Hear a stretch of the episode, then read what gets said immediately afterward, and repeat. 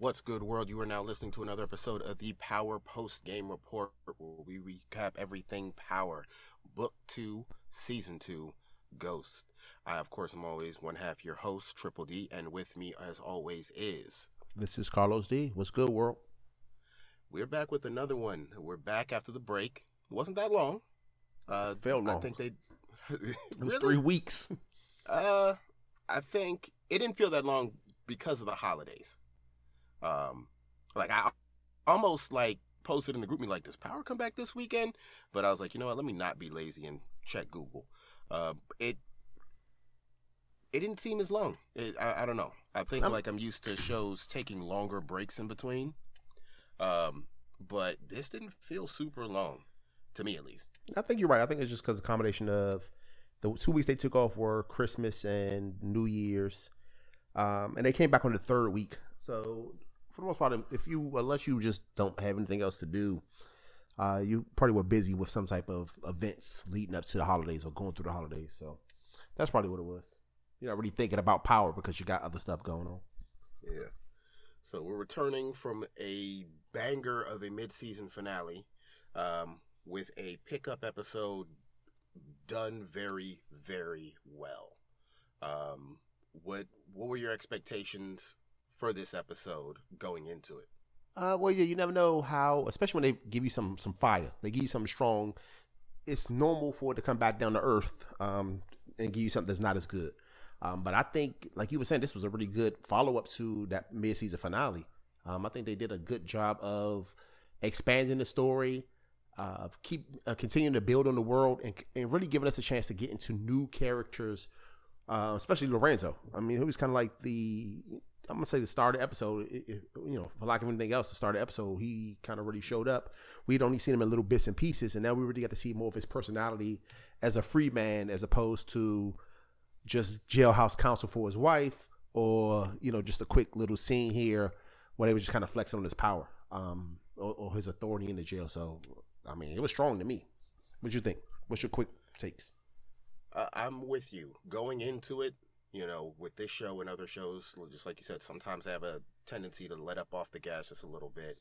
And although this episode wasn't as action-packed as the last episode, and rightfully it probably shouldn't have been, um, they did a great job of hitting us over the head with the events of last episode, and then using this episode to completely rearrange the playing field.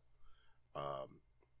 All the pieces that we had on the on the board have now been moved, and we've got new pieces that have been added. Like, everyone is in a completely different position than they were just an episode ago. And it was done very well. There's out of all the the position flips, there was only one I wasn't a big fan of, and we'll get to it when we get to it. Um, but other than that, like, I cannot praise this episode any higher. Um, I... There were no there were no low moments except for that one little that little one little asterisk, which is just me possibly nitpicking. Um, but yeah, we got a lot to talk about in this episode. You ready to get in? Yeah, man. Let's get into the deep dive. Go for it. All right. So we pick up with a very, very trapped Monet, um, who looks all but defeated in the opening shot of her best laid plans pretty much getting blown up. Um, she...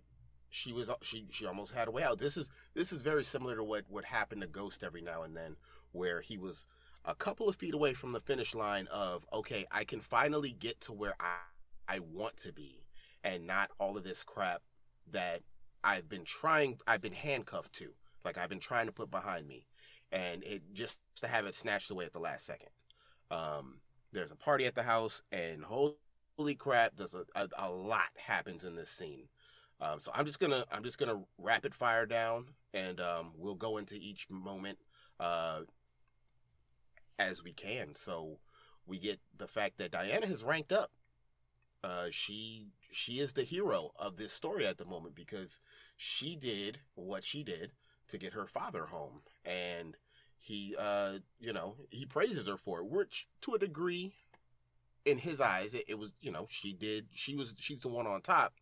Uh, but, you know, when you factor in what she did to get to do it, she, you know, she stole money from the family, which is like, is this a, you know, I don't even know what to call it, but like, is is was it the right thing to do for the right reasons, or was it the wrong thing to do for the right reasons?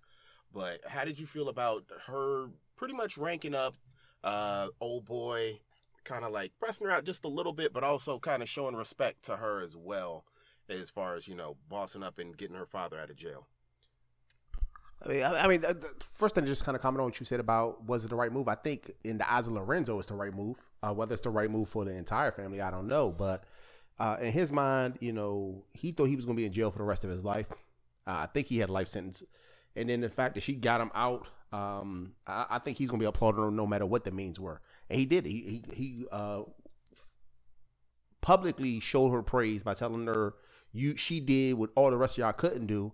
And then on top of that, also put her above even the mother, uh, in the sense that the mother wanted, you know, kind of Diana to play host, to go grab some stuff. And he was like, "No, you got that. Leave her alone." So I think he was kind of rearranging the family structure and showing Monet that she ain't the top dog no more. Like, she, and I think this was a thing that we saw throughout this entire episode. Monet in the position that she hasn't been in through the course of the series. Through the course of the series, she's always been the one. You know, everybody's afraid of her. Everybody does her beck and call. And this scene um, started a, a theme throughout the entire episode where that's not going to be the case no more. And we got to see how she's going to adjust to this change in dynamics. For the last ten years, she's been the one. And now that Lorenzo's home, he's making it very clear that, you know, he doesn't even do a good job of it. While he kind of appreciates what she did to keep the family moving, now that he's home, he don't care about none of that because he's in charge and she's just going to do nothing but be a, a wife or a mom, you know. Um, so that's kind of what I got the most out of this, this scene. Like you said, a lot happened in it. And I don't know if we can go through like each little thing, but it was a lot in this scene that really kind of showed yeah. that dominance was coming, and whether, the, you know, everybody's going to have to start playing a different role. Yeah, because Lorenzo calls the shots in this family. Oh yeah, which, you know, brings me to the next, you know, kind of overall issue is uh, tension. There was a ton of tension displayed within a good three to five minute span, which was really good. Which shows it just like, man, this is this just go, shows how wild a, uh, a house party can get without without actually getting wild. Uh, tons of tension. We get Zeke meeting Lorenzo, which, the way they were introduced, you'd have thought they'd never met before, which I guess Monet did her best to keep him away from that, you know, that part of the family. But, like, the fact that, like, Lorenzo first pulled up on him like he was, you know, well, I, I don't know why he was dressed like he was going out in Miami. I, I didn't I didn't understand the, the outfit choice. Uh, but it, it was it was Lorenzo pulling up on him like, you know, he is family. He's not part of the quote unquote, you know what I'm saying, family, but like that's, that's his, you know, that's Monet's nephew. Like, why would, you know, we know who he really is, but like the fact that he just kind of, he kind of strong armed him in front of his boys and everything like that, followed up with the tension of Zeke seeing Lil Guap and Kane doing like the the whole little, oh shit, like as they're walking up, you know, the head scratch, like, ooh, hopefully this don't pop off or anything like that. Followed by uh, Drew also seeing Lil Guap, and as well as uh, Everett. It it's a crazy, crazy situation because if I'm Zeke, I'm like, what the, what the hell is this dude doing here? He tried to end my career. Um, if I'm if I'm if I'm Drew, I'm like, why is this dude in our house? Um, it was just that. What did you think about the the the vortex of tension? Yeah, I mean, it was a lot. I think everybody was kind of like looking at each other uneasy or like not sure what was going on. Um, and I think a part of the Zeke thing kind of goes back into that, how they aren't properly explaining this timeline correctly. Um, because I, I don't think he really knows Zeke as a man. You know, he knows Zeke from, you know, he's, remember, he's been in jail ten years. So, and they said Zeke didn't really come to live with them until high school. Now, I thought high school was only a couple of years ago, but now they're saying Zeke like twenty-three. High school was, you know, He, the last time we would have seen Zeke would have, Zeke would have been like thirteen. So I understand him not recognizing a guy immediately who has always been down south living with his family and kind of maybe have vis- visit Monet every once in a while. Um, so I understand, you know, why he was at first a little like apprehension, because at first he went to them like, yo, this is a private party, I don't even know why you even in this place. Right. Um, before when they was like, oh no, remember this is Zeke, you know, my nephew. Um, and then as far as the other stuff, I, you know, they did a good job of just kind of all the little glances at each other, the little side eyes everybody was giving each other. They did a really good job of framing this scene and building attention without a lot, without a lot of actual dialogue. Yeah, it was all about the body language. It was all about the looks that they was giving each other. Um, so I think whoever was director for this particular episode did a really good job of framing the scene and setting up the uneasy um, balance amongst this entire family, um, and then the outsiders as well. And, and everybody is justifiably right to be upset in a way. Uh, Lorenzo, I don't know why he would have a, this animosity towards Zeke, but I think a part of that was the fact that Monet, he thought Monet was maybe too... having Zeke too involved and not really ignoring the family, especially the part when, you know, she wanted to mortgage the house to save him and all that type of stuff. So I think he's kind of holding on some of that that, that kind of resentment. Um, and then, of course, we already know why the other people are upset. Everett was out there tonight. Zeke almost got his knee blown off. Uh, Lil Guap and the G T Gs was the ones that did it.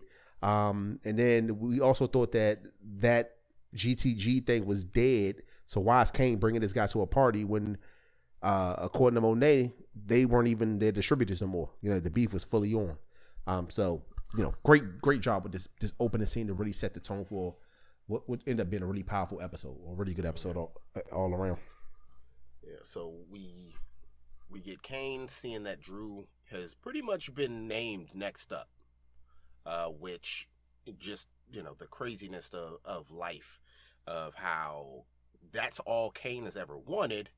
And it's the last thing Drew's ever wanted. But the thing about this scene that kind of stuck out to me is, as reluctant as Drew is with this, um, he obviously doesn't want to disappoint his father. But, like, I'm really wondering if they're going to push at some point him willingly transitioning into it. Like, maybe he maybe he uh, can't keep Everett, so he just gives up on, like, normal life. Because as you, as you see, Monet is still, you know, pulling strings. You know, dismisses Everett, which on the, you know, you want to see people be happy. It's kind of messed up, but also indirectly she's saving Everett's life, um, because, yeah, it, it's, it's wild in their life. It's wild in that world. And grand scheme of things, no, it's not a good thing for him to be around Drew, especially right now when his dad is, is really pushing him to get deeper and deeper into this. Um, we, like like I said, we also get uh, Lorenzo borderline, like you, just like you spoke to, uh, relegating Monet back to, like, damn near servant status, not even a housewife at that point, because he was really kind of talking to her like, like she was the help, mm-hmm. and old boy was, got mad comfortable too, uh, which I think we're going to see more of him. I think his name was Kino or Kimo. Uh, Kino, I think, yeah. Yeah. You know, asking for more chicken and stuff like that, but, like, kind of being smug about it a little bit. A like, little too comfortable. Tell, yeah. yeah, like, do what do what your man says. So that that's going to be an interesting that's going to be an interesting play. Um, what did you think about that before we get to the the family the family, you know, shake up. Well, not shake up, but like the family hearts to hearts in this this particular scene. No, no, I think I think, like, I think you did a good job really recapping it as to just how the power struggle is starting uh, in the first scene. You know, Lorenzo ain't been home but a day, what it seems like, and he's already shooken up the entire family and kind of put them on, um, especially Monet more than anybody, in a very uncomfortable position. But not even Monet, Drew too, because we know, you know, we know as the viewer, you know, Lorenzo might not know because he's been in jail for ten years, but we know as the viewer, this ain't the life that really anybody other than Kane really wants. Kane wants to be tied heavily into the street. Diana don't want to do nothing but go to school. Everett don't want, I'm not Everett, um, Drew don't want to be nothing but be with, uh, live his life openly and maybe do some art stuff. Um, but they feel so obligated to their parents and their parents' dream of what their life, well, not dream, but desire as to what their life should be and what is in their eyes best for the family, that they get so caught up in it that, um, they kind of lose their own independence and their own their own desires. Uh, so that's what I really got out of these scenes, because it, it was all about not what they want or asking them what they might want to or desire. It was all about, this is our plan, this is my plan, and this, you guys are just going to be kind of like the, the the means to get to that plan. Right. Um, we, we get a little quick moment between uh, Lil Guap and, and Kane where he's like, look, eyes is on me. Rightfully so. Rightfully so. You totally deserve the heat you catching right now. Uh, but he, he wants to he wants to make amends uh, because he knows that if if you weren't already afraid of Kane, his father's even more scary. Um, any thoughts on that? No, I, I mean, I think they just kind of did it again to show how stupid Lil Guap is. Mm-hmm. Like, who asked a guy? They keep it telling this man, what is up this obsession with Instagram? Like, you can't be a criminal and then also want to videotape every aspect of your life. And like he told him, get the fuck out of here with that picture shit, man. Your father was about one thing, and they still kind of remind him. That's why Lil Guap even get the little bit of respect that he do get, because his dad used to be, you know, a name in the streets, and then he's still about this fuck shit uh, when it comes to wanting to be popular or wanting to showcase things as opposed to just about getting this business and getting this money. So I don't. I, I'm starting to think Lil Guap. I, I'm surprised he lasted this long. He can't be long for this world. They they gonna get rid of him soon because he just he's too yeah. too goofy. Yeah, and then, you know, it, it makes me wonder if, because, yeah, like you said, he he's going to go down, like, without a doubt. But I wonder how much, if any, damage he's going to be able to pull off. Um, so we get our happy family scene, but before that, we got to have a talk between Monet and uh, Lorenzo about, um, you know, the kids and whatnot. And this was a very, very good bit of dialogue between the two of them. Um, because he was right about Diana, but he was he was partially right about Kane, way off about Drew. Um, well, I, and honestly, not necessarily that he was wrong about Drew. He, on paper, Drew is the best choice. Um, like he said, Diana does not des- belong in this life, which I'm pretty, like, it's gonna put her higher up in her. Well, it's going to put him higher up in her in her eyes, because that's what she's been trying to go through since she's been introduced. And Monet's been the only one that's like, nah, you about to be in this life. Um, he kind of simplifies Kane. Um, Kane, in many aspects, when you when we first meet him, yeah, he fits that bill. Like, as long as people fear me and I'm respected and I get to do wild shit whenever I want, I'm good. But he doesn't realize that Kane has developed aspirations over over the years. And the biggest revelation was that, yeah, he picked up very quickly that, one, he knows Drew is gay or bisexual. We don't I don't know if they've ever, like, fully confirmed one or the other. Um, but he didn't seem that upset about it. Aside from him, you know, possibly, you know, being involved with someone who could, you know, bury them, he didn't seem upset about the fact that he, he he just kind of picked up like, yeah, I know, which progressive, and I appreciate that. Um, and this, of course, breaks way to, you know, our happy family moment. We get breakfast in bed, uh, the blatant disrespect of her not even attempting to make any for uh for Monet. Mm-hmm. Uh, you know, you got your sons talking trash about your outfits, father replying in kind, and uh yeah just a, a big happy family moment. Um what did you think about that? Yeah, I think that's just kind of what it was. I think uh Diana was definitely disrespectful on getting, you know, who brings somebody bed, and it's just say, I don't think you'll be hungry tray. Like, who don't wake up hungry? Right, like, what? Yeah, so it was just kind of, but I think, you know, once again, how Monet is turned into an afterthought even in the eyes of the kids. You know, everything, everybody is catering to the dad. Everybody is like, daddy's home, you know, now he's our new favorite. Um, and I think part of that's probably the way Monet treated him over the last ten years. Like, they haven't had the, they haven't had to endure the abuse of Lorenzo like they have Monet, because he's been gone, so he hasn't had to do the tough things or make these tough decisions or be hard on them like their mom has, just to keep the family floating. Um, so I think um I mean, it's understandable, but I I, I kind of felt bad for Monet in the scene. I guess it's the, and I think that's the design. They want us to kind of feel bad for Monet, even though we've seen her do a lot of heartless things. Um, yeah. Because, you know, now she's went from a position of, of ultimate power to, she doesn't even know she has really a place in this family other than, you know, his wife or or, or just taking care of home. Uh, so I think that's kind of what, what we showcase in this scene. Um, the dynamics is just more of the of the shift and change in in the Tejada family. So this brings, excuse me, this scene breaks way to uh, our first of trial proceedings. Janky lawyers doing their best to get Tariq out on bail. And him rightfully frustrated because he didn't kill the police officer. Pause for the fact that, yes, he did kill someone. He just didn't kill the police officer. He So he's not lying. So he's right to, be, to outburst, but also, like, you know, you got to you gotta keep your cool in court.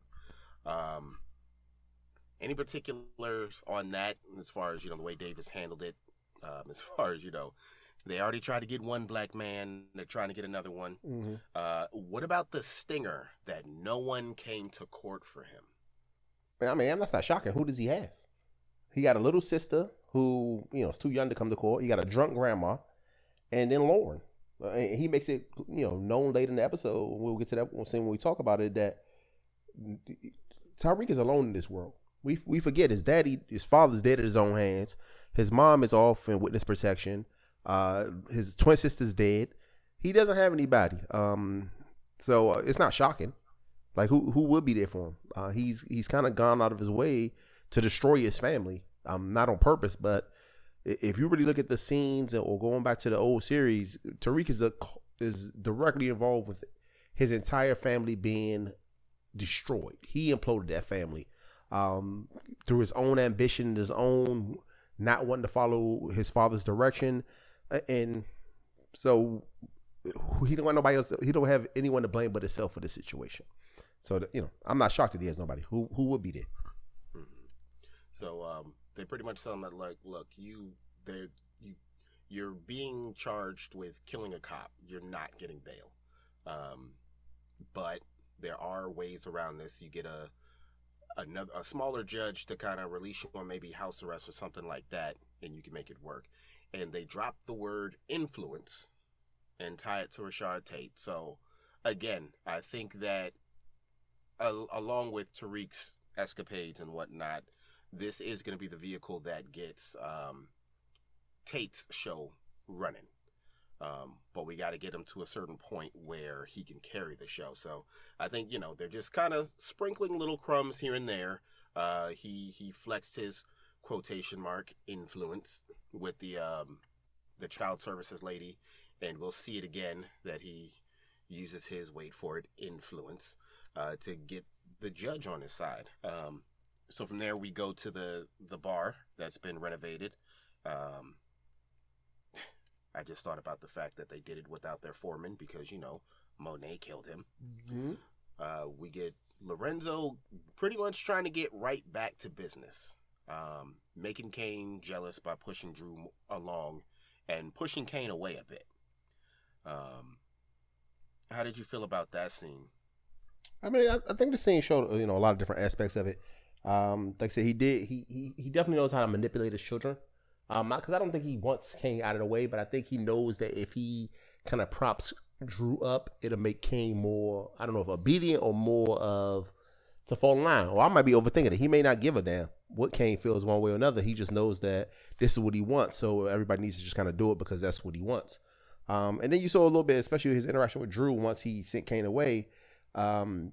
How Drew is definitely apprehensive about it, but also very eager to please his father because he went from not really wanting to kind of discuss it or kind of saying, nah, you guys are home. Um, you know, you and mom are around. I, I don't really need to be all heavily involved because we got you, um, to when he felt a little bit, uh, I guess his father's disappointment to immediately coming up with a plan about Kino or what they should watch Kino or do something to Kino just to kind of get a gold star from his pops or a pat on the head.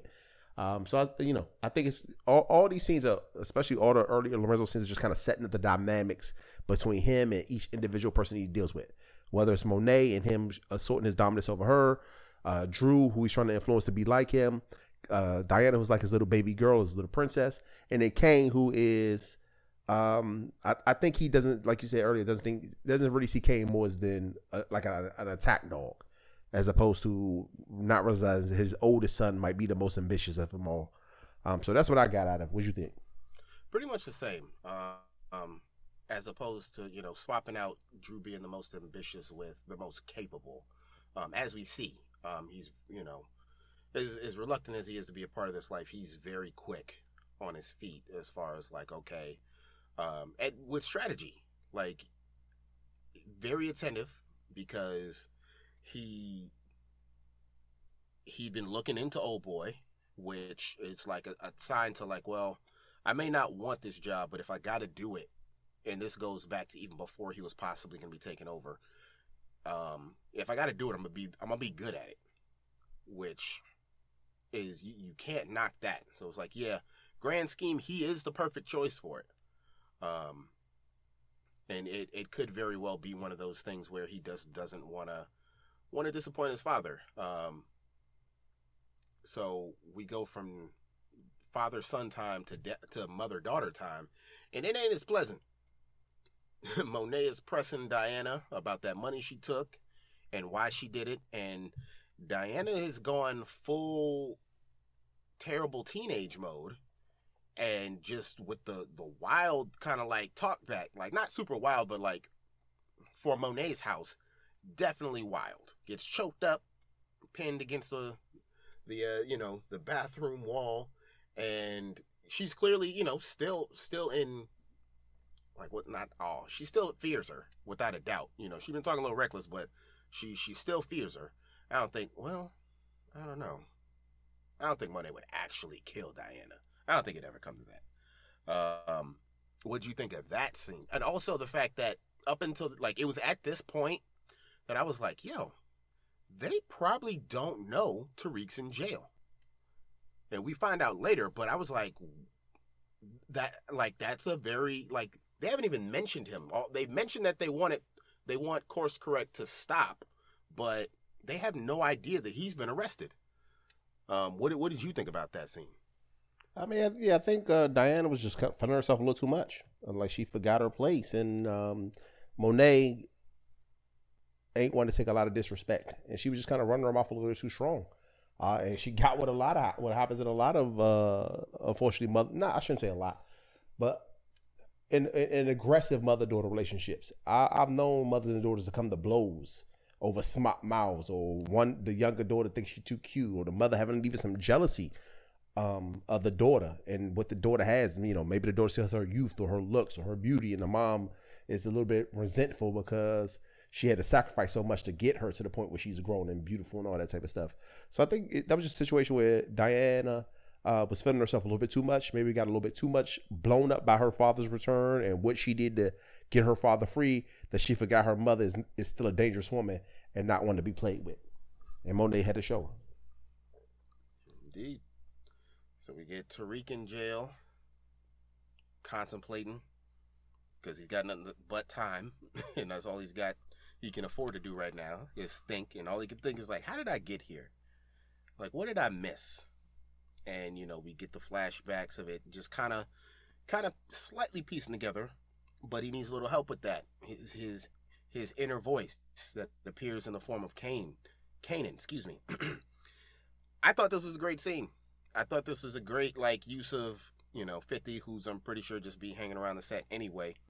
But still that Kanan character where it's like he's still kind of trying to school Tariq, but also it's... It's a little manipulative. Obviously, his inner thoughts shouldn't have a reason to betray him, but it feels like Kanan is actually there kind of pulling strings to get something that he wants. That's the vibe I got from his delivery, when clearly he, he doesn't exist right now. Right. Um, how did you feel about that? And Kanan kind of kind of get him on point, but also messing with his head and planting the idea that his mom sold him out. Oh, no, not his mom. Well, like, not so much, like, his, like he's kind of making it seem like his mom abandoned him. No, I, th- I think he was just making it seem that he was connecting the fact that he, Monet, influenced Kane to do, to set him up. Because mm-hmm. he was like, who also, who taught you the shit you know? And he, told, that's when he was like, my mom. So that's why he got the idea that, that I think, from what I was understanding, that, like, just like Tasha was guiding Tariq, he was trying to make the point that Monet is possibly guiding Kane. Because he know Kane ain't no genius. Kane ain't never been, in his eyes, a smart guy. You know, Kane has always been just like kind of rough. Uh, so he don't think Kane is smart enough to guy to do it. And, and and I think last week we were giving Kane a lot of credit for being like, you know, starting to play chess or starting to be like a general.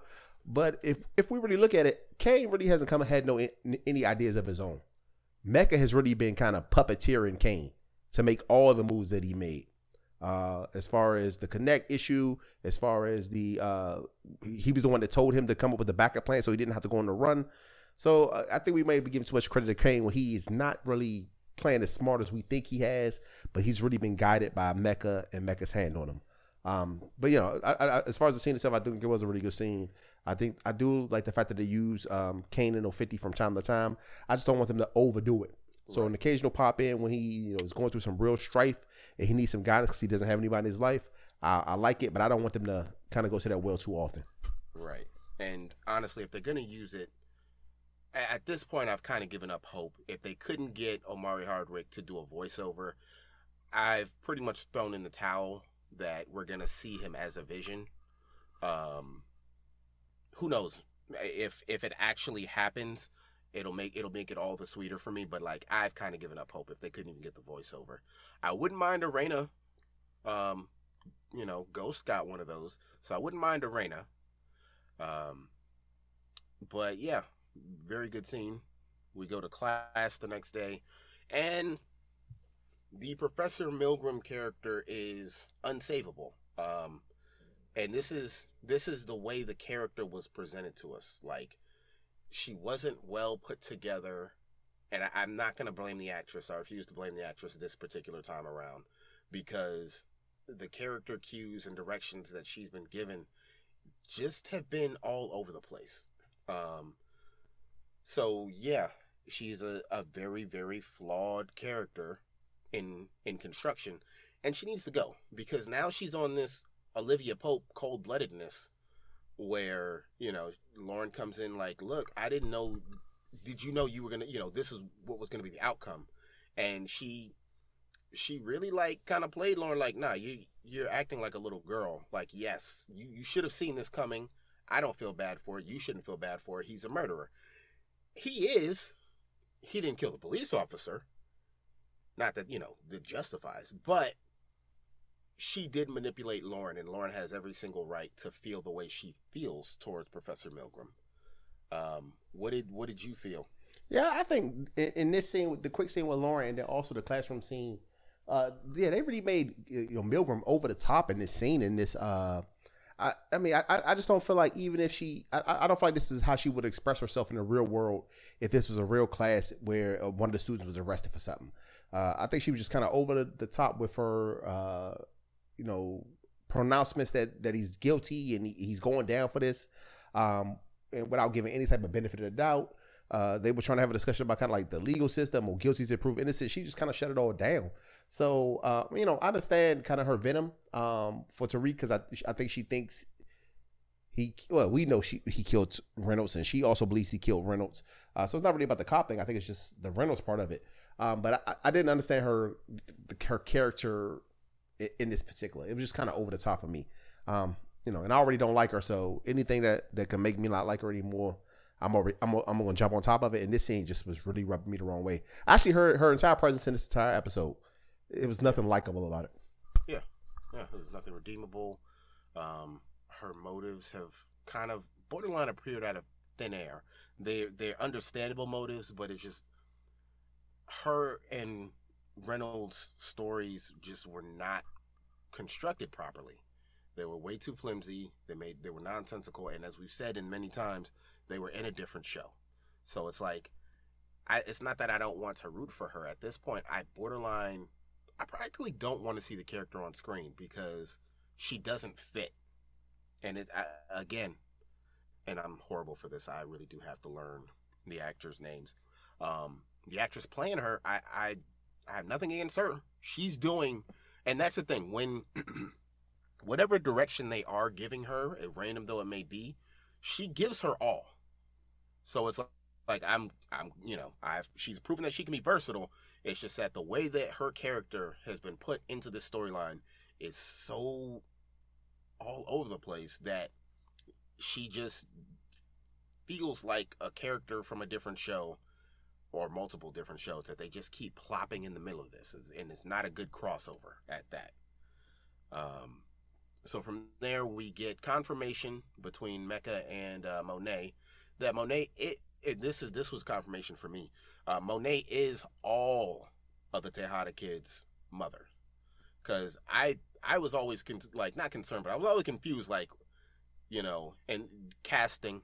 Not to say that there can't be um, dark-skinned people of, uh, you know, mm, I'm about to fuck up. Latin? Latin descent? Hispanic yeah, descent? I think they call Latinx now. But Latin, yeah, I believe yeah, it's right. complicated. You know, not to, not to say that there can't, there couldn't be. Um, you know, Kane just seemed a little bit off between her and and uh, and Lorenzo. But yeah, we get confirmation that she is in fact all of their mothers, and we uh, we get the drop. Well, we get their revelation that Tariq has been arrested. And it's messed up because Monet, to a degree, is being blamed, although indirectly it is her fault. Monet is being blamed for Tariq getting locked up by Lorenzo. Um, and then proceeds to get squeezed by McLean. Holy crap, McLean is about nothing but the money. Then he asked her for like a million, and she was like, look, I want in on the info. Anything I, I can use to... She offered twenty-five, two hundred fifty, and he asked for five hundred. Right. Right. So then he said, double it and I'll give you that. But you're gonna I'm only gonna tell you what you need to know. And I'm not gonna tell you anything personal about my client's case. So I think what? Now she she owes about a million because I think no, they, no, no. they dropped that she number. She offered the two fifty and he said double it. So that's how it got to five hundred thousand. Okay. So she was like, I'll got two hundred fifty for you. He said double it. And that's how she was like, the bill is five hundred thousand dollars five hundred dollars for just for information that he readily says, I'm only going to give you what I want to give you. It, it is not even a promise of all the information. I think she kind of responded with a side remark like, no, you're going to give me everything. But you know how Davis McLean play. He going to do what's in his best interest as long as that money keep flowing in. Uh, but he the only one that has, it, it seems like he talks and does whatever he wants to without fear of any type of, rep, uh, you know, retaliation or repercussions. Even when he knows he's talking to dangerous people. And I don't know if that's just kind of like a, a you got to be that, that bravado, or he really thinks he's untouchable because maybe he's a man of the law. Um, but yeah, he, he doesn't hesitate to talk to anybody and demand whatever he wants from whoever it may be. Yeah.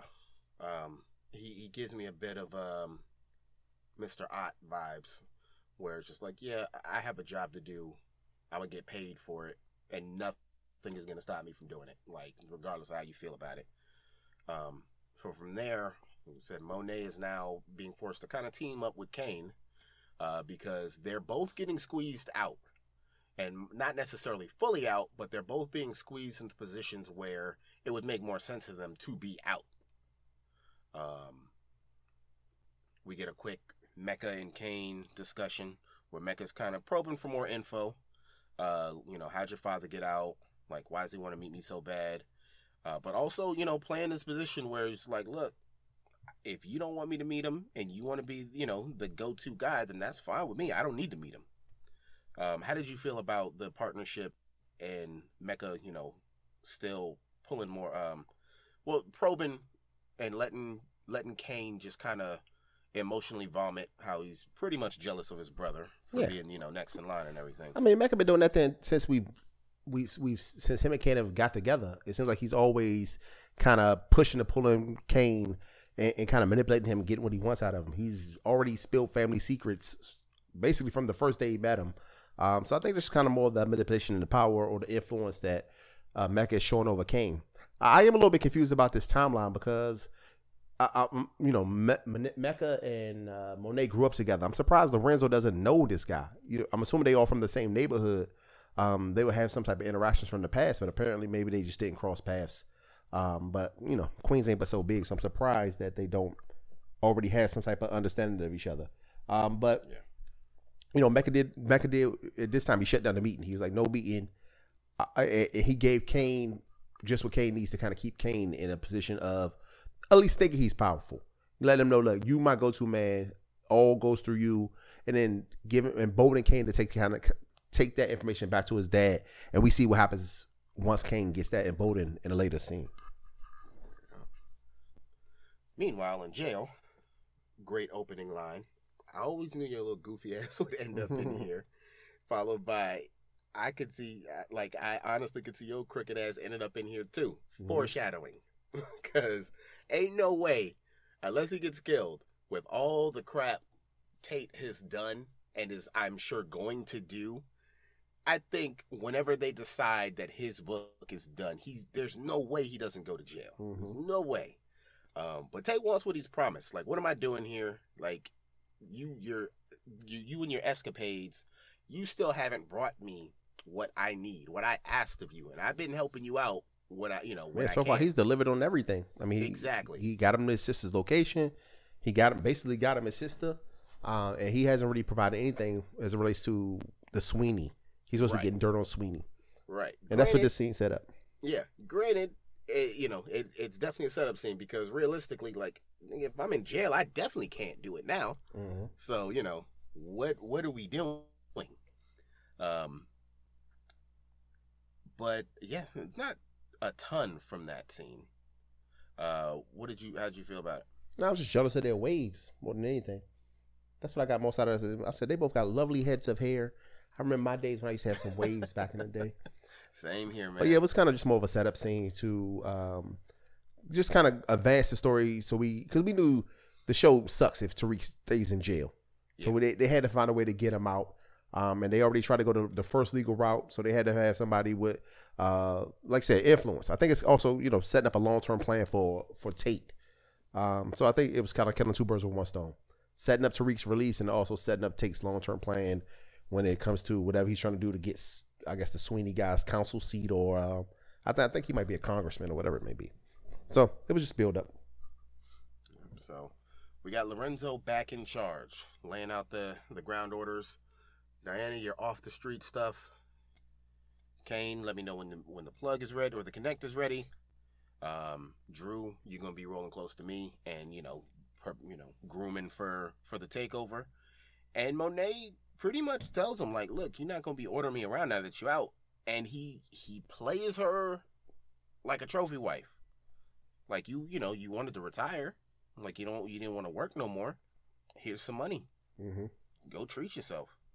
Yeah, I think this was just a, another scene to set up the, the, the new dynamic, and and uh, what I wrote in my notes is just kind of he just kind of was basically demeaning. He was being demeaning to her. He, he didn't really give her credit for what she did in the ten years that he was away, right? Uh, and then he's basically saying, "Well, now that I'm back, it don't matter what you did because you ain't doing it no more. I'm the man, and I run this." Um, so I think it's just kind of more setting up Monet's uh, new position in the family and also showing her even more motivation to make some type of change. I can be. I would be surprised if at the end of the season, she ain't the one that's pulling the trigger to take her own man out or setting up some type of thing to get Lorenzo out of there, uh, because I don't think she likes playing second fiddle, and I and I don't think that it'll work with anybody.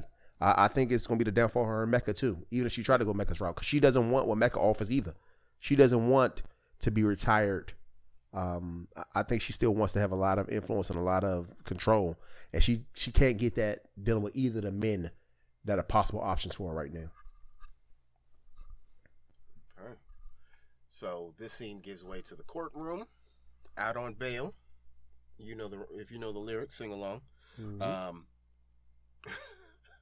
we get this judge who is doing his best performative piece of another black man being a, a victim of the system. Mm-hmm. Very progressive get, judge. Oh my gosh!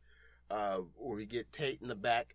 In his blazer and turtleneck combo, flexing his wait for it influence, mm-hmm. uh, and we get we get the we get the ankle bracelet, and um, we also get Sax kind of kind of testing Tate just a little bit because Sax is still in his mind he's still a good guy. Uh, we get our ankle monitor, and we get Sax rightfully questioning Tariq, you know because. Grand scheme, this is nonsense. Like, Tariq skates a lot through this series, and Sax is the one that kind of brings the realism to it of like, yeah, no, and and this isn't this is not how things work in the real way, in the real world, excuse me. Like, how in the hell do you keep getting away with stuff like this? And uh, we get we get our first real like blow up from McLean. Uh, which, great piece of acting from Method Man. And he tells him, like, look, you can go here and here. And this is where the number, this is where I had the number one million in my head. Because he has to get a million dollars uh, for for bail. Um, what did you think about this scene as far as, you know, the way that played out and McLean pretty much laying the law down there like, look, you don't work for the good guys no more. We're not necessarily bad guys. We're the paid guys. And we don't do, quote unquote, you know, what you consider the right thing. We do what gets us paid. Right. How did you feel about that scene? I mean, I think it was a, a, a realistic thing. Uh, Sax needs to figure out what he wants, man. He can't keep like tiptoeing this line between, uh, you know, still being the white hat, you know, the good guy that's trying to put the bad guys in jail, or is he really going to be a part of the people who defend him? I mean, I think that's what it was. He he kept trying to press Tariq and give Tariq a hard time, not realizing, like, hey, at the end of the day, he's hiring you. You're just there to get the check, and a part of that check is doing your best to get him off. Whether you like him or not, whether you believe he's innocent or not, your job is to cash the checks to get him off. Um, and you're not going to have a successful career if you're always showing resentment or disdain for the same people that you're taking the money from. So I think Davis did what is supposed to be done. Um, if you're going to be a part of this, I need you fully invested in this, because every time you try to do something that's going to hamstring us, it's going it's going to affect our money. And we know Davis' number one thing is money. And he's not going to let nothing, anything become between that, this and that. So I think, you know, I think it's just kind of setting up a, a decision for Sax that he's ultimately have to go make. Yeah. Like, is he in this, is he, you know, the good guy, or is he, you know, not to say bad, but is he willing to do, to, to do everything he can to help people who he believes are bad. Um, and he, you, you know, you really can't have it both ways and, and still want all the things that come from, you know, the money, the fame, the, the, the, the power that comes from being who Davis is, or the lifestyle Davis wants to bring. Indeed.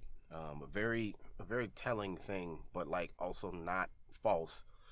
Uh, you know, Sax, to a degree, you know, he obviously he wants the money, but also he does have a sense of wanting to do the right thing, and he's not necessarily wrong. Like, Tariq gets people killed if he doesn't kill them himself, and he said it is like, we let this kid back out there, someone's gonna die, and his his kind of his his kind of like motivation is, you know, preservation of life, um, because he's seen what's what's tied to, to Tariq. But like you said, at some point he's going to have to make a decision. And truthfully, uh, bold prediction, at some point in this series, Sax is going to flip back to the other side and go for what he considers justice. Um, from there, we go back to the dorm.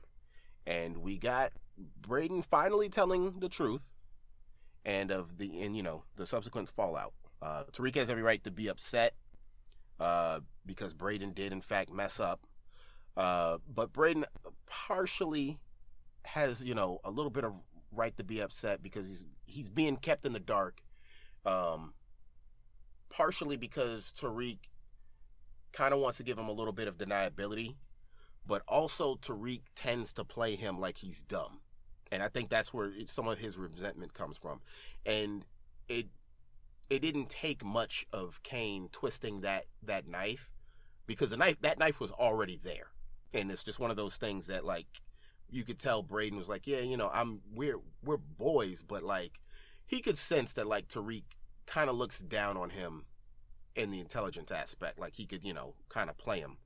Um, so you know, Tariq fresh out, it, you know, he blows up, and it, this is.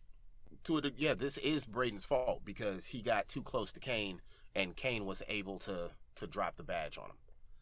Um, so he, you know, in the moment, he he cuts ties with Braden for the moment, mm. and he oh then proceeds, you know, since the the episodes are tied together, proceeds to bomb the meeting with Monet, which is partially just Monet, you know, being Monet.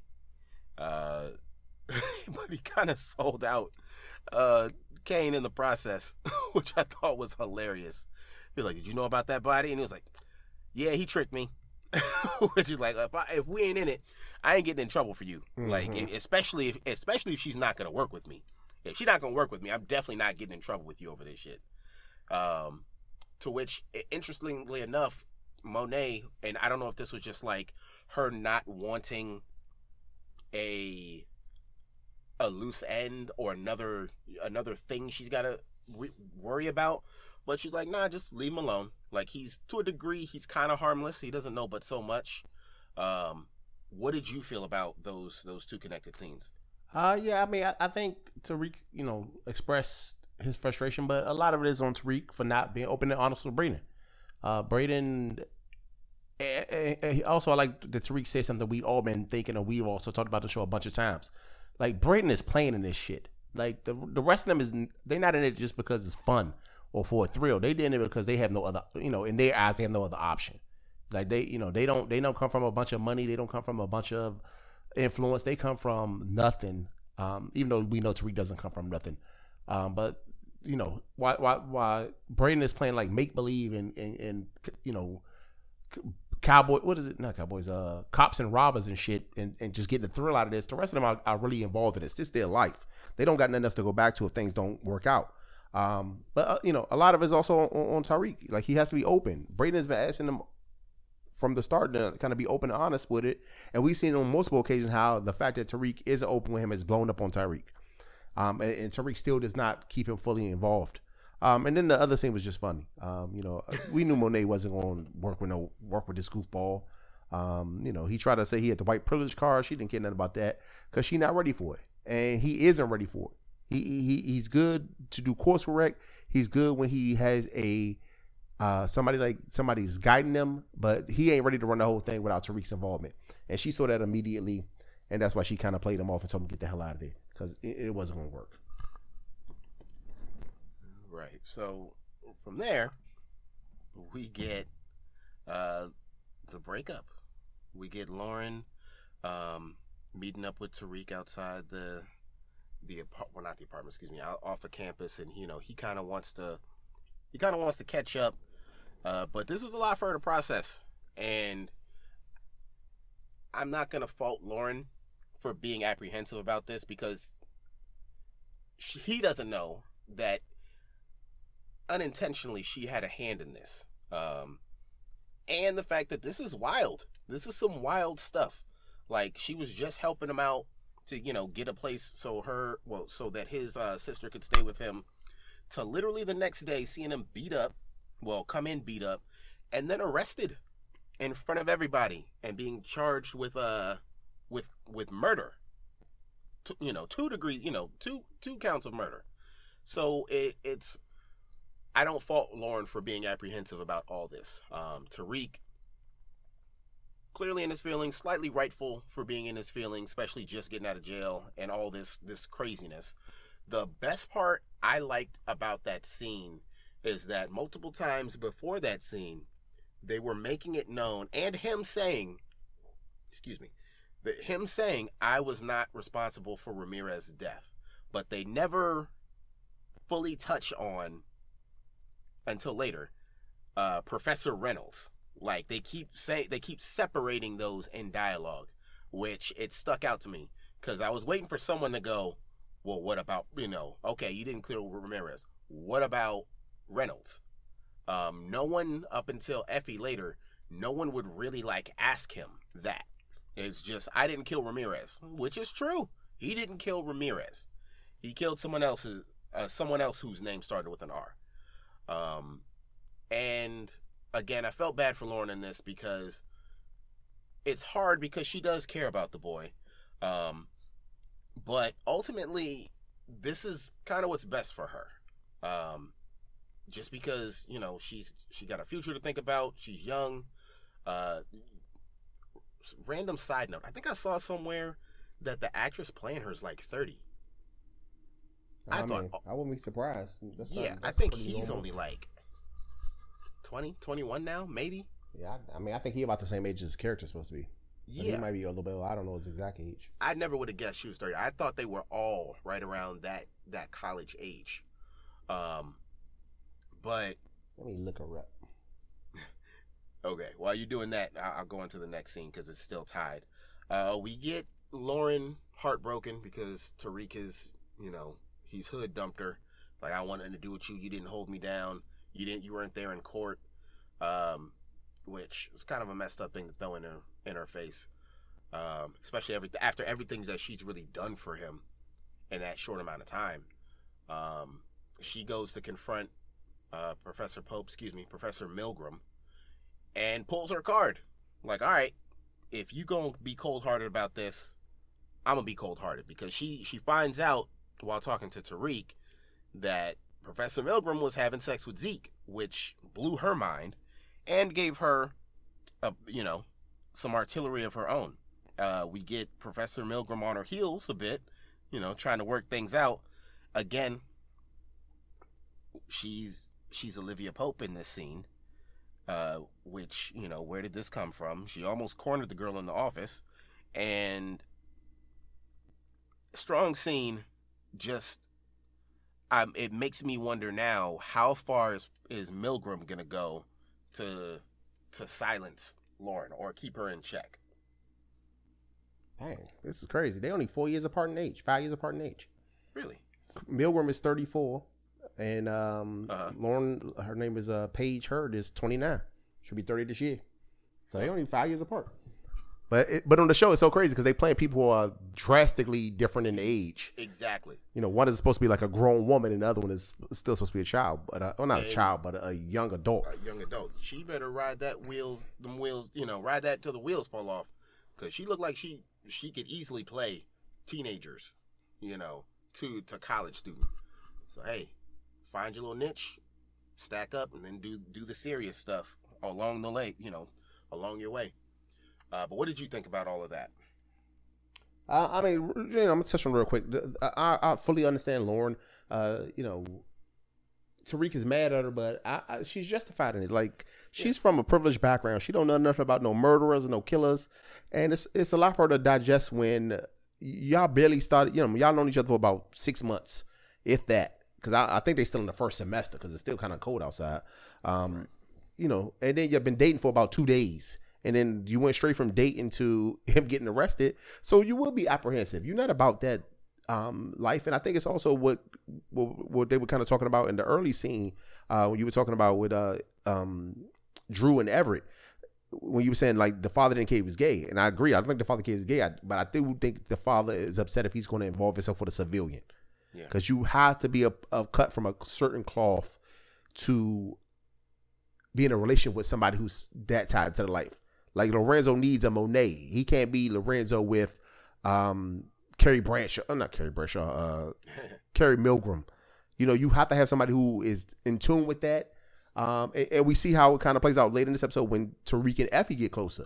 Because they both from the same cloth. They both know uh, about what their lives are. They don't have to keep secrets from each other. They don't have to protect uh, the good, you know, angel woman from... Uh, getting involved in the messiness of it all, because she's just as messy as he is. Um, and, and we and we've seen it normally throughout this entire series. We saw it with Tasha and Ghost. Uh, you know, normally somebody who's in this lifestyle has somebody who is an equal partner to that, or who they can at least talk to about it. And I don't think Tariq could ever talk to Lauren about this type of stuff, because she would never fully understand it. You know, somebody who's who, who's from privilege. Yeah, um, definitely not. She, yeah, so he should break up with her, and she should. They they shouldn't be together, but. You know, I don't think this is the end of Lauren. We'll see her plenty of times. Oh, yeah. um, and then Lauren did the right thing, too. Uh, she uh, was used and, and I would say kind of, you know, border, you know, slightly abused by um, Carrie uh, Milgram. She Milgram knew what she was doing when she was influencing that little girl.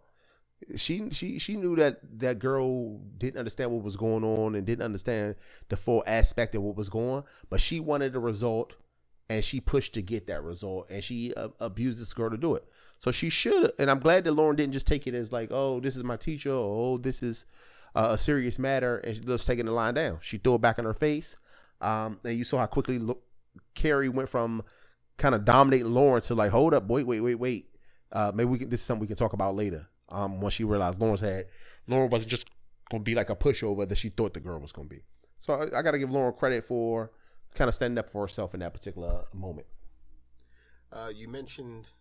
And totally, I, I, I one hundred percent agree. Um, Lauren was his was was his Angie. Lauren was definitely his Angie. He was his, she was his way to, to the normal life. He was, you know. Um, but you mentioned Effie, um, so go ahead and go ahead and go right into that that scene, and I, I'll give my thoughts on that scene. Yeah. So then, you know, Effie shows up at Tariq fresh out of jail's dorm room. I don't know how she knows the news that he's out and free. I, I wonder if Tariq's, I guess, no, I guess because he is a, an alleged cop killer.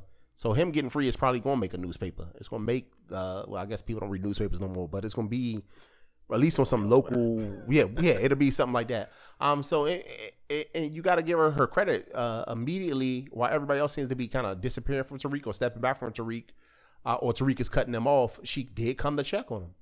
Um, and, and it doesn't seem like she was there, uh, you know, because throughout the course of the, the series, we know Effie is about her business and about what's in Effie's best interest.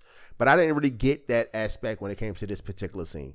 I think she really was there out of general, general, general, genuine concern and care for Tariq, and she made that known um, as they kind of talked, discussed um, all the things that's going on, and then of course in the end they end up hooking up again.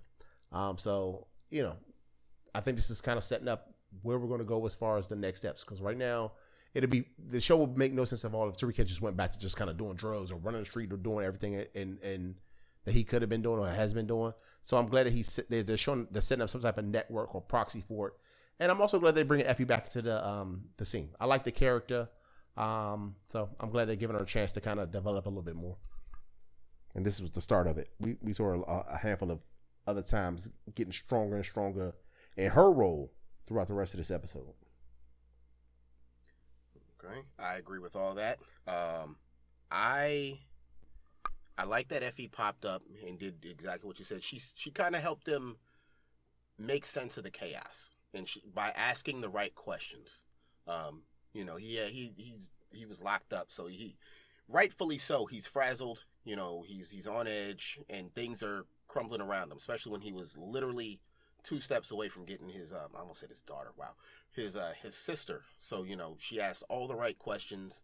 She also made him see that, like, yeah, Braden screwed up, but he screwed up because he didn't know. This was like what I was saying about um, about Zeke a couple episodes, where it's like he thought he was doing the right thing, although Braden was dishonest with Tariq, and that's on him. Um, he he still, you know, he's still his boy, and he she knows that he can't do this without him. Um, so she she was smart, well not smart, well yeah smart, but like I like that she was able to get him to come to the conclusion. She walked them to it.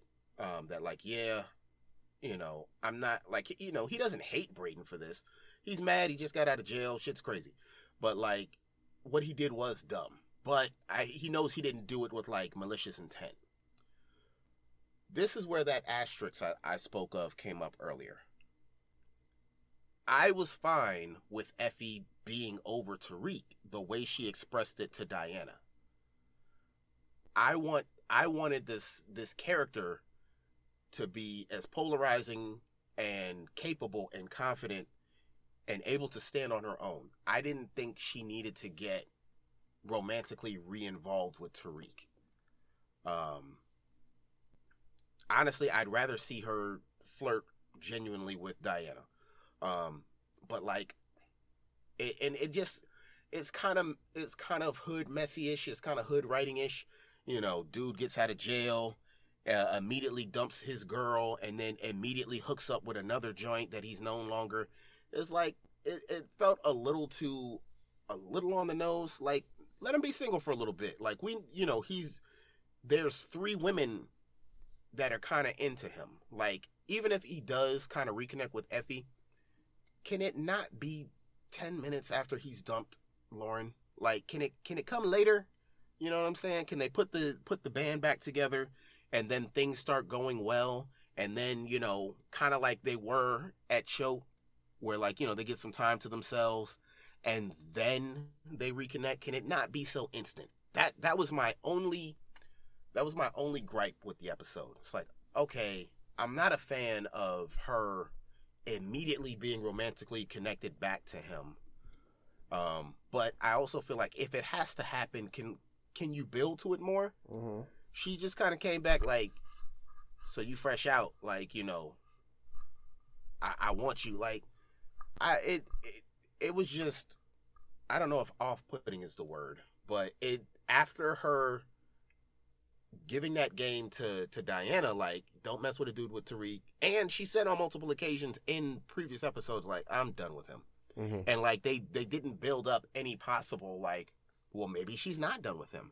It, because of her, her limited screen time, it was, you I you know, I fully believed it. Because, like, she's not seen enough for us to, to even gauge that maybe she's still kind of feeling him. Like, it, it was believable that she was done and over him. But for her to, you know, come back, and I like that she was playing his his his counselor to a degree of, like, you know, she let him vent, you know, get everything out of your mind, get everything off your chest, because I'm pretty, you know, I'm pretty sure you're, all you had was time to think in there, and then you just get into it with your best friend as soon as you get out, like, let's talk it out, and, you know, by talk, I'm going to allow you to get these things out, but I'm also going to ask you questions in a manner that kind of help you find some clarity. I was fine with that. I didn't, I feel like they could have at least delayed the reconnect. Um, anything on that before we get to family time? No, no, I agree.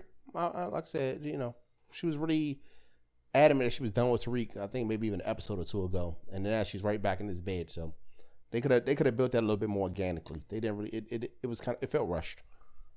But, like I said, they don't give her a lot of time, so they got to kind of move it along. And they also got to keep Tariq in business, but also kind of respect his ankle monitor release a little bit. Yeah. And the fact that, like, he... No, wait, they were in the dorm. Never mind. Later, their headquarters is the apartment he told Lauren he was going to get out of, mm-hmm. um, which that's going to come back. So we get we get family time. They're reminiscing on the good old days before Poppy went in. Um, they have a really nice, tender moment, um, akin to like season one of the first Power, when they were still a family, when that when the Saint Patrick's were still somewhat of a family. Um, and Monet gets cold feet. Monet gets cold feet. She goes to to Mecca to kind of call things off. Um. And Mecca's like, yo, like, I still have a family with, with Zeke being my son. Mm-hmm. So, like, you know, what about what about me? Like, okay, you, you you know, I've tried to give you, you still can choose. You know what I mean? And she's like, no, I don't want none of that, and you need to stay away from me. Right. Pretty much kicks him to the curb. What did, what did you think about that? Because my first thought was like, oh, Mecca's about to make shit hot. Right. And I think that's why he, you know, later changes his mind and says he will, is willing to meet with Lorenzo. Um, because it's not about the business. It's about he wants Nene back, and he's going to do whatever he can to kind of sabotage, uh, you know, whatever she has going on at home. Um, but I think, you know, as far as both of the scenes, you know, quick comment on both of the scenes. Uh, I, I really like this, the family reminiscence scene uh, because it just showed, because, like, even the fact that they got, you know, drug dealers and killers and all that, they just... are just a family to end up just enjoying some good times that they used to have. So I really appreciated that. And then I understand where Monet is coming from. Um, I think she's still, while she, you know, Dante was her first love. And, um, they do have Zeke. It's a it's a big difference between somebody you used to date when you was a kid twenty-something years ago, and you do have a kid with, and somebody you married and raised three other kids with. Like, Mecca thinks she should just kind of drop her family and abandon them for some flame they had a long time ago, when she really has built a life outside of him and spent way more time with Lorenzo, even though he's been in jail the last ten of them, than she ever did with him. You know, their their thing was kind of like, you know, high school love, um, or puppy love. And then she, so it's not as easy to just say, okay, I pick you, I'm abandoning my family, especially when the husband is just coming home. Um, so, I, so I think this is going to lead to this big confrontation at some point between Mecca and Lorenzo, uh, and all the secrets going to get spilled, and it's going to turn into a whole thing. And, you know, I, I don't see the need of keeping them both around long term. Um, you know, by the end of the season, one of them should be either F it or dead. So we got to see how it's going to play out. So, speaking of uh, conflicts and secrets being revealed.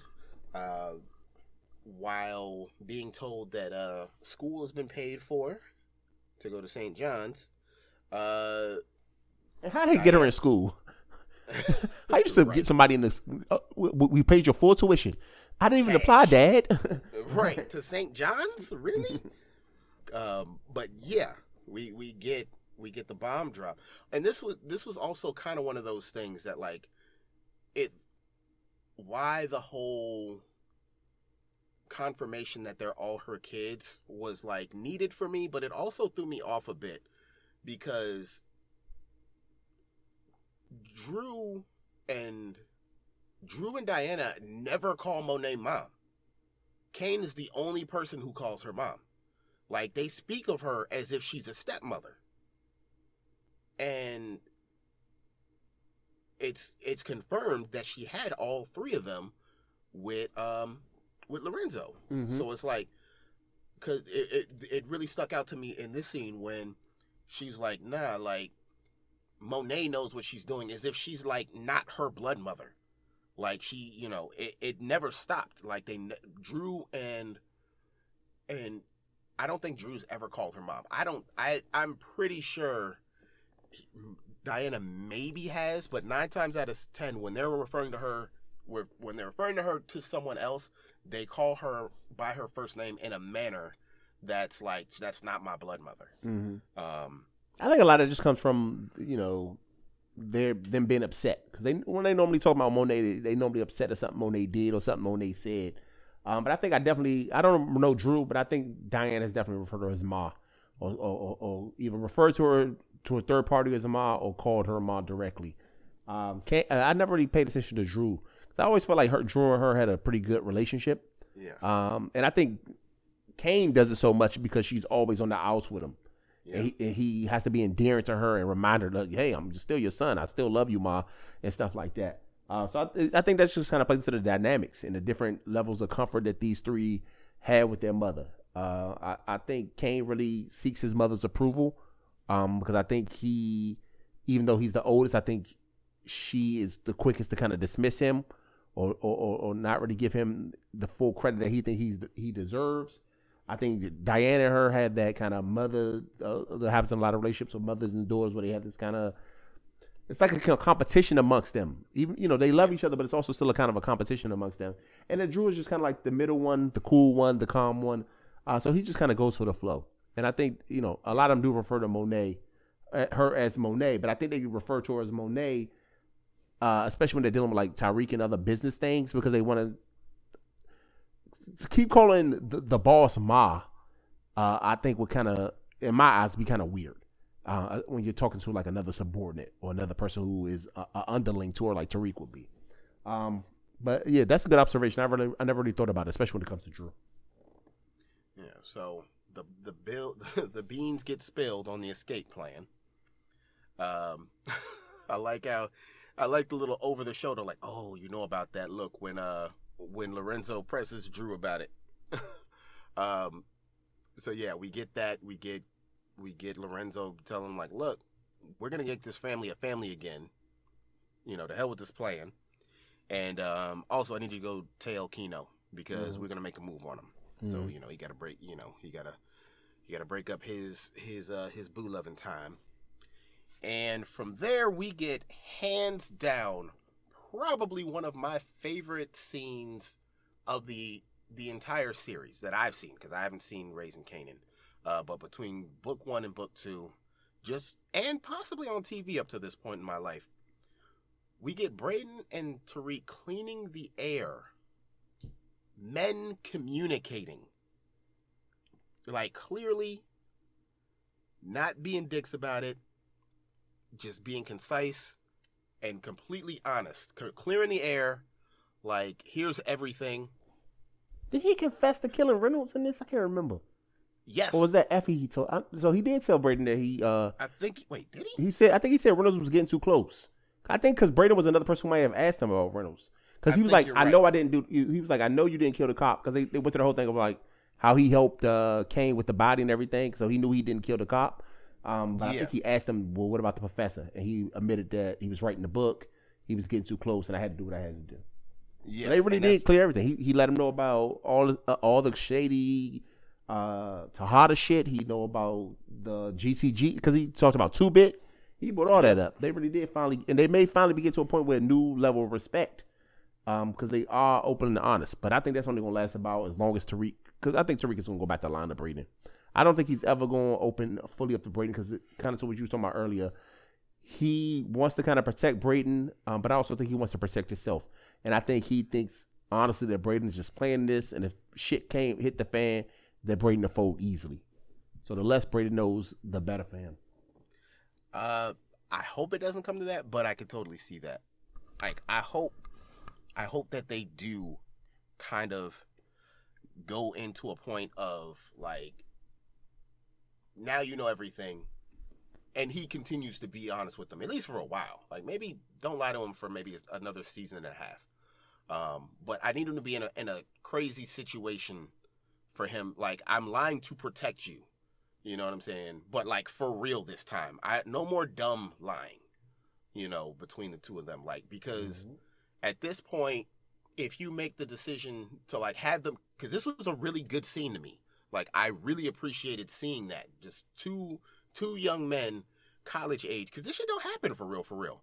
Um, I'm in my thirties, and I don't see this that often between two men. You know what I'm saying? So for this to happen between two college boys, two college freshmen at that, honestly, these two are still supposed to be in high school last time I checked. Like, to have this level of grown, open communication, if Tariq immediately goes back to lying to Braden for dumb stuff, just kill Braden or write him off the show or write him out of Tariq's life, because it, it almost feels like a bit of a betrayal to, to this moment, to me. And this could be me being just personal with it. Um, but we got the band back together. Uh, they're going to... And two million came up when he was talking to Effie early, and I still can't figure out why, why it's two million now. His bail was supposed to be one million. Now I'm trying to figure out where the two million came from, unless... It isn't, and his bail was only ten percent cash bond. So he only had right. to come over one hundred dollars so like, for that. I think he just needed to pay... I think that's just Davis's fee. Davis wants two million dollars to represent him. Davis not a cheap lawyer. I think he, because he paid about five, uh, you know, a few hundred thousand for Tasha. So I'm not surprised. Two murders, especially one involving a New York City cop, that ain't gonna be cheap. That's not a cheap defense. Yeah. Um. But yeah, we get we get the two bit name drop, which I was like, okay, he's not gone. Especially when he said, like, I ain't heard from him for a while, so we should be good. I was like, yeah, no. Check off gun. Like, you said his name, it damn near like like Candyman. Mm-hmm. Um, he'll be. We now know two bit will be showing up at some point. He has to at this point.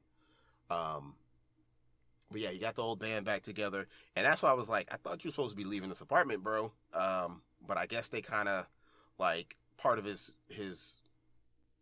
Per, I don't know. It's not probation. Well, whatever his his um his allowed. Distances. I mean, basically kind of house arrest. Yeah. There's nothing else. He can only go to college, school, school uh, the lawyer's office, right? Or to her, her, the residence. Yeah, and he can't, I think he couldn't leave Manhattan. Yeah, he can't leave Manhattan. Um, but yeah, again, la- last thing I'm going to say about that that scene of between Braden and Tariq. Tommy and Ghost would never do anything like that. They should have. Ghost tried a couple of times, but Tommy was too far gone and too too knuckleheaded and reckless. Um, so speaking of reckless and a little bit bold, we get Kane drawing a line in the sand. Like, I'm that guy. You want to talk to him, you talk to me. But we also get Lorenzo stepping right back. Like, do you want to be my son or do you want to be my boss? Um, and it put Kane in a real, real tight spot, because I'm pretty sure Kane is is aware of what happens to Lorenzo's bosses if he's not really with it. And I'm pretty sure Lorenzo's never really had a boss. Uh, how did you feel about that standoff? I mean, I, I think, like I said, it was, it was Kane definitely flexing his muscle. Uh, he was getting to the point where he's getting pushed out, but he's like, how am I getting pushed out when I'm the only one that's keeping his family going? Um, before he came through as the new connect, the, the Tejada's like, they was going to be out of the game altogether. Um, it, it, you know, and I think it's just a combination of He he was waiting for his time to shine. You know, he thought for sure, you know, he was his mom's right-hand man. He thought he was going to be the next on the throne. And then all of a sudden his daddy comes home and tells him, you know, not only are you not the next man on the throne, I'm pushing you even further back into a position you don't want to be in anymore. Uh, so he, he he had to boss up.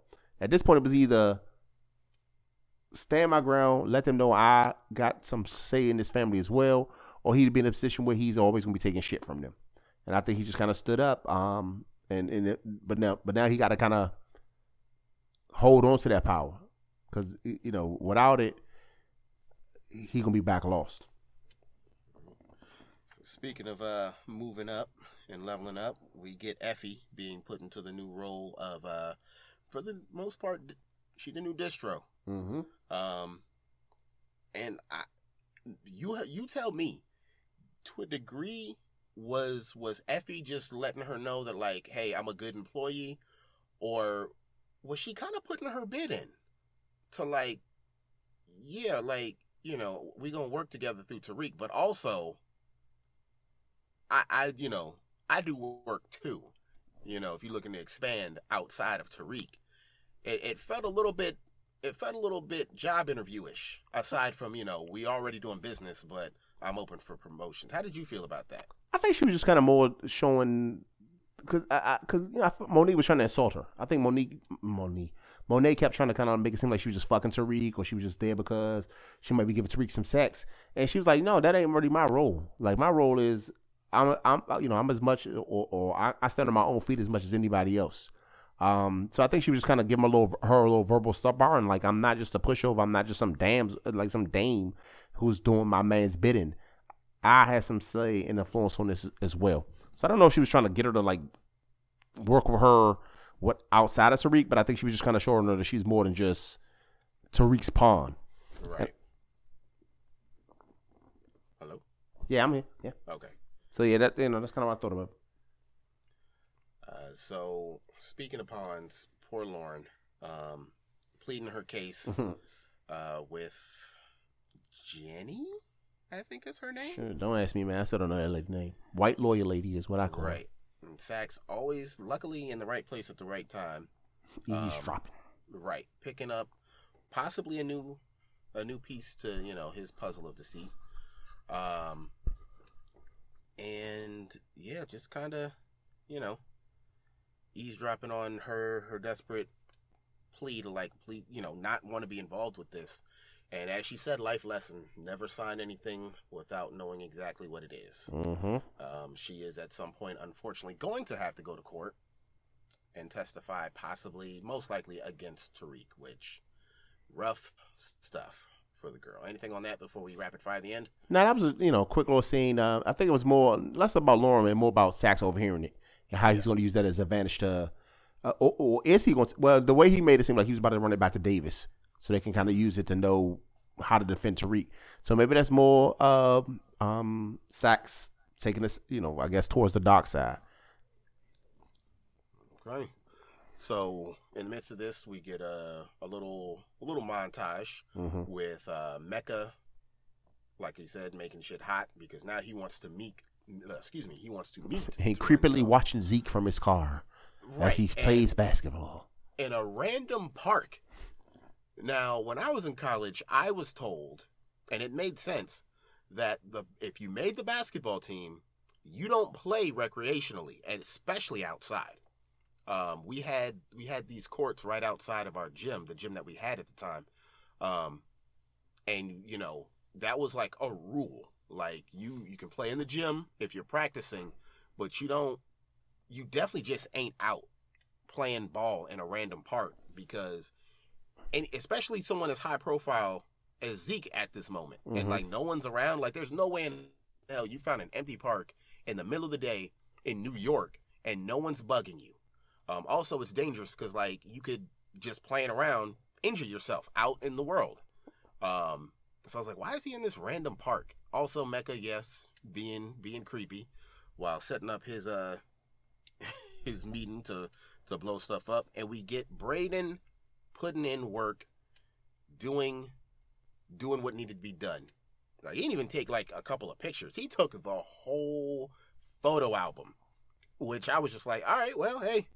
Um, maybe they'll notice it's missing, but uh, they gonna find something that they can use in there because he took the whole damn thing.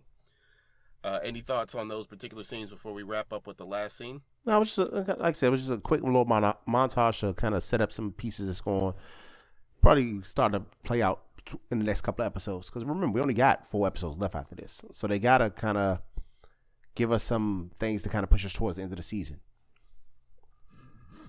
So this, this the episode ends with Effie kind of scheming a way to get him out of that low jack, or at least kind of bypass it. Um, and this was definitely one of those things where um, Effie was like, look, I got some concerns. Like, I can handle myself, but, like, what do I need to know? You know, what, a, you know, give me the inside scoop. Uh, and then we, you know, we get sort of the the kiss off to Ghost, which, you know, if you guys have been listening to to our our podcast, um, our recaps, um, it's it's a bit of misdirection, not misdirection. It's a bit of like, how do I put this? It's warranted, but also still, I still have like bruises from the the motives of the original um, the original series of Power.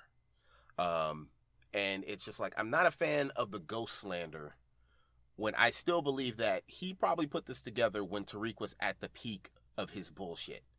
You know, running with the Italians, stealing and selling pills, getting kicked out of Choate. I really feel like the Ghost we saw at the end of his series, before the star of this series kills him, was genuinely trying to make amends and try to be better. Um, notwithstanding the whole, you know, hey man, you might have to take this bid. But I mean, now that we're looking at it, Tariq might have been better off in jail. Um, but we're, I, I, and it, when we look at, you know, the way they, they kind of talk to each other, you know, Tariq, well, Ghost kind of, he wanted to make amends. He wanted to make things right with his son. He never didn't love his son. So I really feel like that particular little thing that he, the note that he left came from a time when Tariq was legit fucking up and legit on his way to jail. Mm-hmm. Um, so like that, you know, people, I believe people should be allowed to, you know, change and grow. Like we, we, we talk about how much we want to see that in people. So I feel like by the time between Tariq's peak B S and the end of Ghost's life, I do believe that aside from the whole, you know, you might have to take this charge. I do believe that like he, he had, he had a better, um, view of his son. You know, before he killed him, of course. Mm-hmm. But, like, I do believe he had a better view of his son. So, like, to to kind of, like, shit on him a little bit after death, especially when you were the one that killed him, um, it just seemed a little a little wild to me. But, you know, the, the episode ends with him burning his words, uh, burning the last words that he received from his father, which I was like, I kind of get it, but also, like, Ghost was obviously no saint, but, like, I was not a fan of how that series betrayed him with those last five episodes. Um, what were your final thoughts on the episode? I mean, yeah, I mean, I, I understand why he did it. Uh, I would have burned that letter too. Um, I, I think Effie's words kind of woke him up from this little funk he was in when it came to that. Uh, and, and he, he got to get past it. Like, his father left the letter, whatever it may be. That's a shitty thing to get, especially, with, you know, on your hardest day, because him getting arrested is probably the hardest day of his life. But he kind of bought it on himself, and if he really gonna be his own man and kind of build from that, he kind of gotta let his father go. He can't be worried about Ghost's opinion or Ghost's thoughts of him, um, if if he's really gonna try to get his life on track. So I, I, I think it was more of a kind of a release. I'm releasing my father. I'm releasing all the the anger or resentment or whatever it may be that he had for him, and it's time to let it all go and focus on his future. And that's what I think we're going to see as we move forward into the next couple episodes. All right, and that's where the episode ends. Um, like I said, pieces were moved. Boy, were they moved. Uh, did you see the, the preview for the next episode? Yeah, man. It looks like it's going to be some action-packed. Oh, yeah. Some shooting, some gunfire. All right. Uh, so I'm looking forward beams. to it. Yeah. Uh, we, we about to hit the gas pedal because, like you said, we only got four more episodes left, and we got to make these count. Yeah, um, and usually around either episode seven or eight, something big happens. Yep, I think episode oh, yeah. eight normally something big happens. You got a you got a wild prediction for seven or eight? Uh, I don't, I don't know. I mean, I was trying to see who that was with that laser. So, the, somebody had like a laser scope. I don't know what's it going looked on. Like a, it, it looked it was like a two woman. People, and I think one of them was a woman. Yeah, but I was like, who's that with that big hair? Because nobody, yeah. only one with big hair on the show was really Carrie. And, um, or or it could have like I was like, there's no way it's Diana because sometimes she wears her hair out oh, like maybe. That too. But she, we like, never no seen way. Diana get dirty like that. We haven't yeah, seen her no way gunplay. So all of a sudden, I've yeah. heard her have a, a fucking. You know, A R, I doubt I doubt that's what it is. But we're going to see. I'm ready, I'm ready for, um, like I said, it, they had a good mid-season finale to help us get through those three weeks. And I think they came back with a strong episode. You got to come back with strong when you're taking these big breaks. You can't take a big break and then also come back with something dull. And they did it. They set up a lot of pieces. Uh, I'm still also loving the fact that I know this is Tariq's show, but I love how they're getting the Tejada family more and more involved. We're getting a lot more dynamics from them and a lot more storylines directly related to them that's independent of Tariq.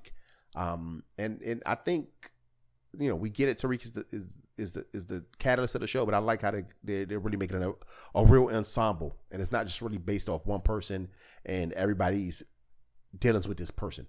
They, you know, they, they, they, they don't, they don't make this person the center of the universe.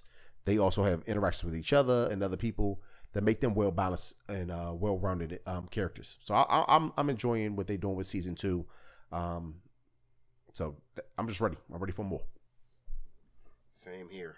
It's that it can only get wilder now that the, the board has changed and, uh, we're also racing against the clock because people got money to make and they got to figure out what they're going to do about Lorenzo. Um, but yeah, that next episode does look wild and we will be here that following week to, to go over with you guys. So, you know, as always, hit us up. Let us know what you think. Like, share, comment, all that good stuff. Uh, would you like to tell the people where they can find you, sir? Just look for the P O P Podcasts wherever you can. It'll right. probably show up. You never know. And you can search off off the Clock Podcast, so F F T H A Clock Podcast, wherever you'd like to search. Put it in Google. See, let me know what happens. All right. So, as always, I'm one half of your host, Triple D, and he is Carlos D. We'll see you guys next time.